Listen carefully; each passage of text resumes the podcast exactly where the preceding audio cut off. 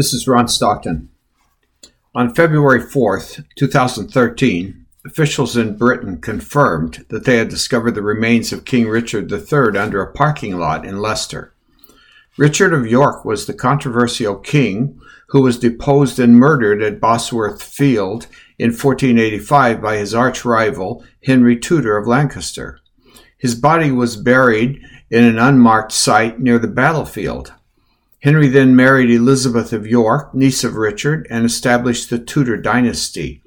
This marriage ended the bloody decades long dynastic struggle known as the War of the Roses and set the stage for the Elizabethan age. When the Richard III Society discovered persuasive evidence that identified the site where Richard was buried, the ancient Greyfriars Church, they went to the University of Leicester and other groups, which had a Richard the Third Center and asked them to undertake the excavation. Alas, the university said they had no resources to undertake such an expensive task. The director of the Richard III Society asked how much would be required and was given a significant amount. She contacted the members of the Richard III Society asking for donations. Within two weeks, they had raised 13,000 pounds from individual donations.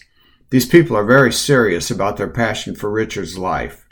The excavation proved what they had suspected that Richard was buried in that place. This information excited me. I had a long relationship with Richard III. I had read Shakespeare's play and seen it performed more than once. It is a wonderful play. I had also read Josephine Tey's magnificent 1951 detective story, The Daughter of Time. Some people consider this the best detective story ever written. The story is that a British detective has a broken leg. He is unable to work and is bored out of his gourd. He decides to use his time to solve a historic murder. In this case, the murder of the little princes. We will discuss that case in a minute. The detective links up with an American graduate student doing research in the archives. The student brings the detective information from the archive. The investigation moves from there, heavy with evidence. I had a personal re- reaction to the discovery of Richard's body because of something that happened 14 years earlier, back in 1999. My dear friend Eileen Princeton, a member of the Richard III Society, approached me with a request that I deliver some comments at a memorial service for Richard. The event was to be at the legendary Mariners Church in Detroit, famous for ringing its bell 29 times when the Edmund Fitzgerald went down in November of 1975. One ring for each of the deceased sailors. If you do not know Gordon Lightfoot's wonderful song of that event, you should listen immediately. I was reluctant to accept this invitation for two reasons. The first had to do with the Richard III Society. They were dedicated to the belief that Richard had been unfairly deposed, murdered, and defamed by his Tudor enemies. To be honest, honest, I thought anyone still pursuing a case after 500 years must have something wrong with them. The second reason was that I did not feel qualified to do the job. Reading and seeing a play and reading a detective story, even a great detective story, does not constitute expertise. Still, I could not turn down a friend. Eileen thought I should meet the priest ahead of time, so we went down to that, to do that. He was Father Richard Ingalls, a brilliant but controversial traditionalist who had broken away from Canterbury over its modernizing tendencies. He continued to use the 1662-1928 unrevised Book of Common Prayer, for example. After we chatted for a while, he said he had initially been hesitant about this event, but his investigation revealed that the Richard III Society were serious people, and he was pleased to welcome me. I asked how long I would have. You will have as long as you want. You are the sermon for that day. What I had thought would be some brief comments was now something quite different. I had never delivered a sermon before or since, so this was a new experience and something that I treated very seriously. I plunged back into the sources, rereading Shakespeare and Daughter of Time and some biographies of Richard. The day I spoke, the church was packed. Several sailors were there to have their children baptized, so the congregation was dotted with uniforms. Some people in our campus retirees program were also there. My wife and son and daughter in law were also present. This is my first and only sermon. Let me read it to you, what I said on that occasion.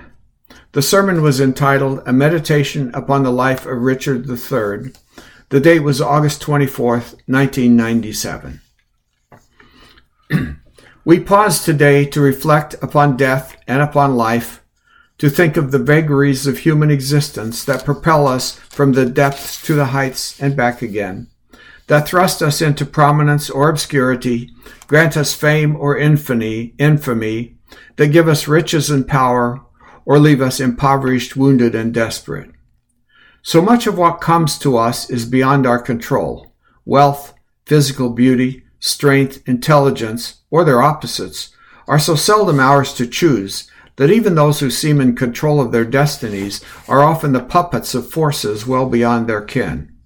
Seldom do any of us, wealthy or poor, powerful or insignificant, even realize what propels us or impedes us.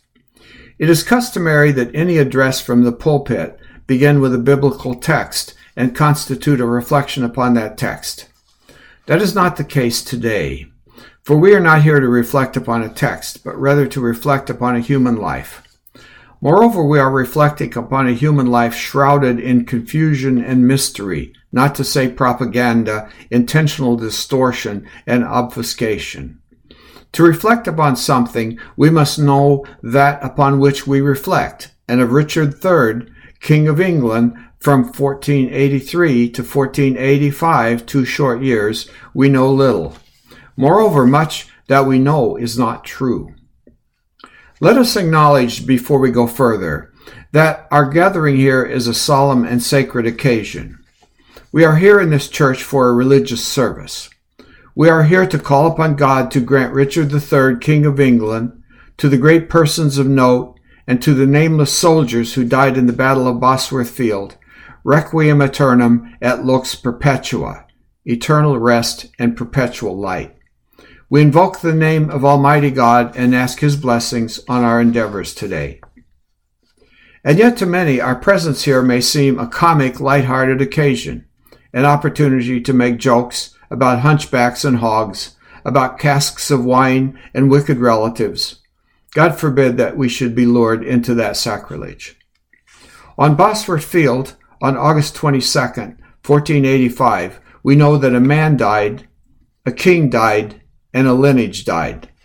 Now, 512 years later, we know that on that day there was also a birth, the birth of a myth that blotted out the real living man and substituted an impostor, a caricature of what was real. Richard III was deprived not only of his life and his kingdom, but also of his humanity, of that body of deeds, good and bad, that made him a living person. History tells us that Richard, Duke of Gloucester, was born in 1452, just as England was losing its dominant position in France, and just as that civil war known as the War of the Roses was escalating.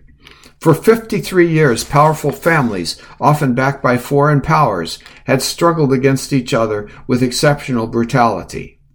At the core of the dispute were legalistic and ill-determined definitions of who was and who was not a legitimate claimant to the throne.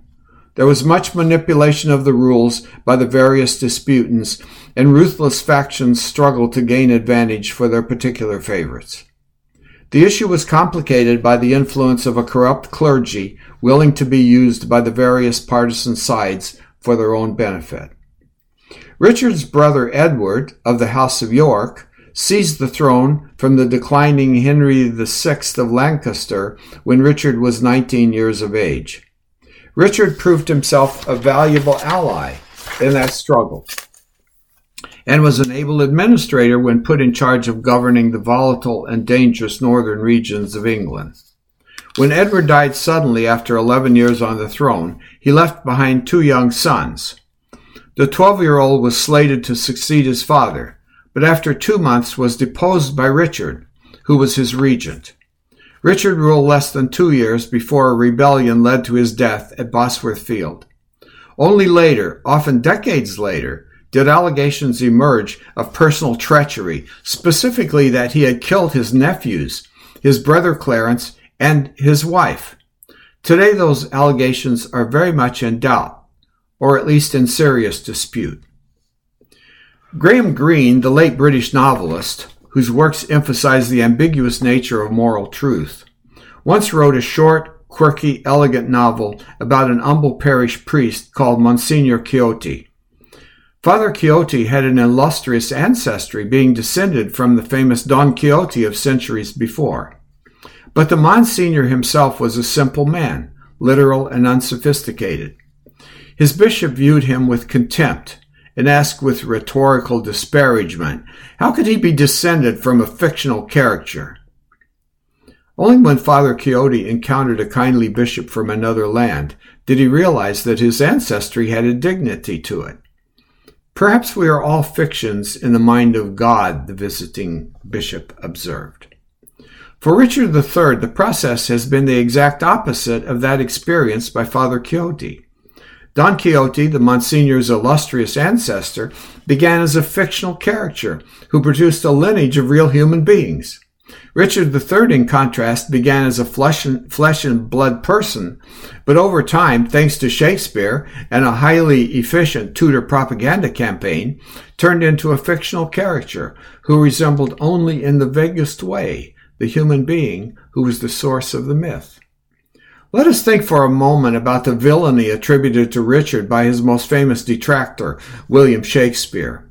Shakespeare describes Richard in the following way unfinished, a lump of foul deformity, inhuman, unnatural, misshapen, with a dissembling nature, a rooting hog, the slander of his mother's womb, the loathed issue of his father's loins, a yonder dog, a hellhound, a carnal cur, a bloody dog, scum, and vomit.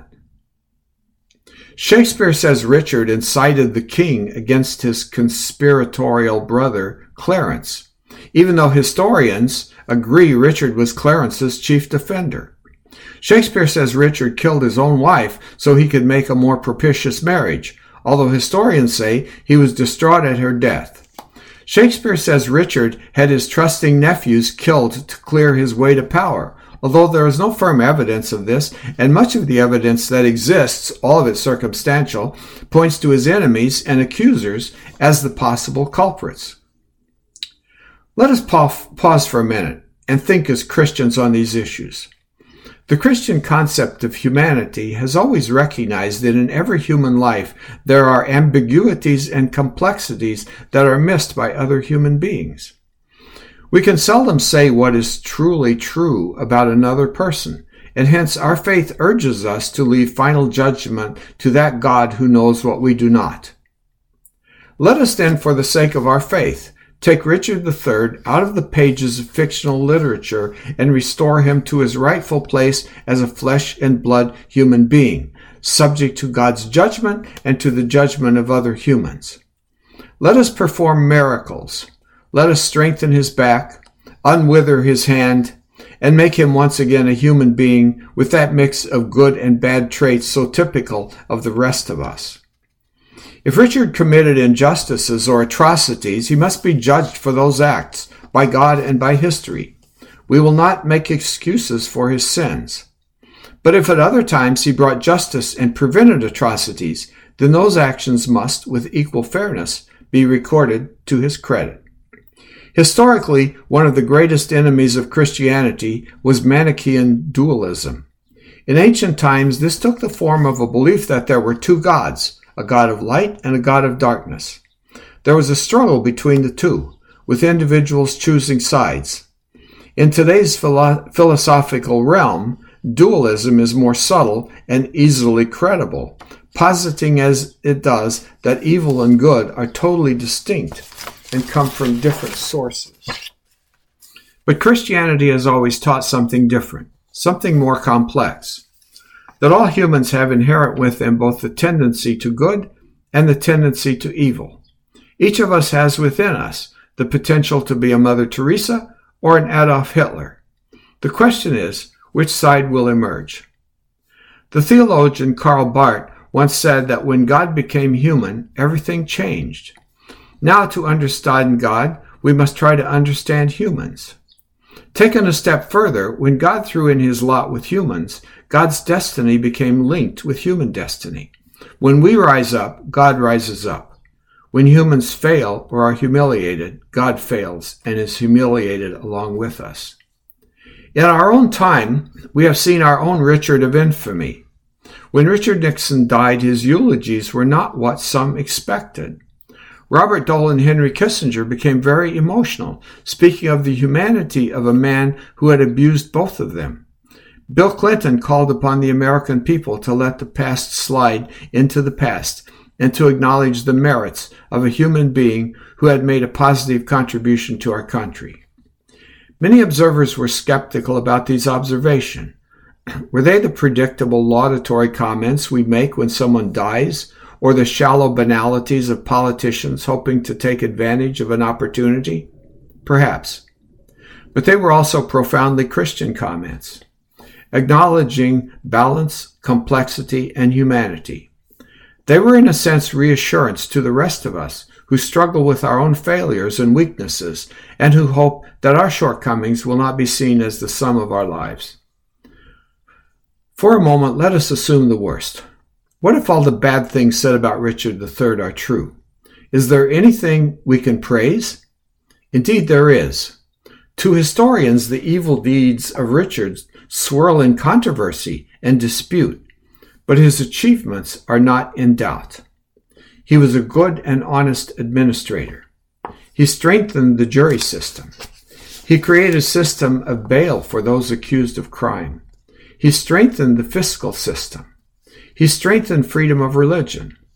He pardoned his enemies and tried to re- reunite his wounded country. He was personally devout, honorable, and courageous. And he was devoted to his family and grievously mourned his wife and child who preceded him in death. But there is another dimension to this story that we have not yet mentioned, a dimension that goes beyond the lives of the great men and women of the age. The common people also played a role. Henry Ford once said that as a child he hated history because it focused so much on famous personalities, generals, kings, presidents. Ford said that such teaching was bunk. Real history was not the lives of famous people, but the lives of common people working at their jobs. Let us take Henry Ford at his word and think again of the Battle of Bosworth Field, which changed the history of England. Let us leave those persons of note and think instead of those faceless soldiers, the cannon fodder of every battle whose names we do not know. A Caribbean poet, Aimé Césaire, once put their story into words. Hurrah for those who never invented anything. Hurrah for those who never explored anything. Hurrah for those who never conquered anything. Hurrah for joy. Hurrah for love. Hurrah for the pain of incarnate tears. 500 years after the Battle of Bosworth Field, there are details of history lost to us, but known as well as if they had happened yesterday. Let us think of the young woman who went into her decline with a permanent emptiness in her heart over a youthful love taken from her and a life of shared happiness never known. Let us think of the parents who spent years remembering a baby boy playing in the kitchen and how he was sacrificed in a battle of which they knew nothing and cared less. Let us think of the young men who were as quickly forgotten as they were killed.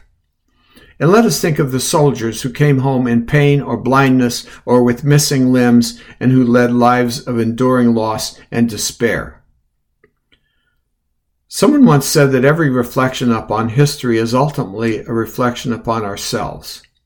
As we think of this malign king and of the personalities that swirled about him, and as we think of the forgotten and extinguished lives of this battle, we can reflect upon the transient nature of our own existence and upon the fragile basis of our reputations. We know nothing of these people of whom we speak today. They are for us names at best, cartoon characters at worst. Their humanity has been stripped from them, and they have become characters in a drama that they would probably not recognize. I began by saying that we could not base our thoughts today upon a biblical passage, but what was true at the beginning of our reflections is not true at the end. Left with doubt and confusion about how to understand this man's life, we must turn to the Bible for wisdom and insight. The second book of Samuel tells a story about how King David offended God. God told him he had a choice of three punishments three years of famine, three months fleeing before a pursuing enemy, or three days of unspecified pestilence. David's answer was revealing. This is a hard choice, but let us rather fall into the power of Yahweh, God, since his mercy is great, and not into the power of men. So we wish for Richard III, King of England. And, was, and when God has finished punishing him for his sins, may God bless him for his achievements and may God's judgment be reflected on earth as it is in heaven. And may Richard III and those about him have requiem aeternam et lux perpetua. Amen. As a postscript, I might note two details about the excavation. First, the stories of Richard's twisted back turned out to be true. He had a definite scoliosis. Second, it was possible to find two descendants of Richard's sister. He had no descendants himself. And with DNA tests to make a definitive identification of the remains. and finally, I want to thank Sarah, the mother of one of my favorite students, who taped a British program giving a detailed report on the excavation and sent it to me. This was a wonderful surprise. Thank you for listening.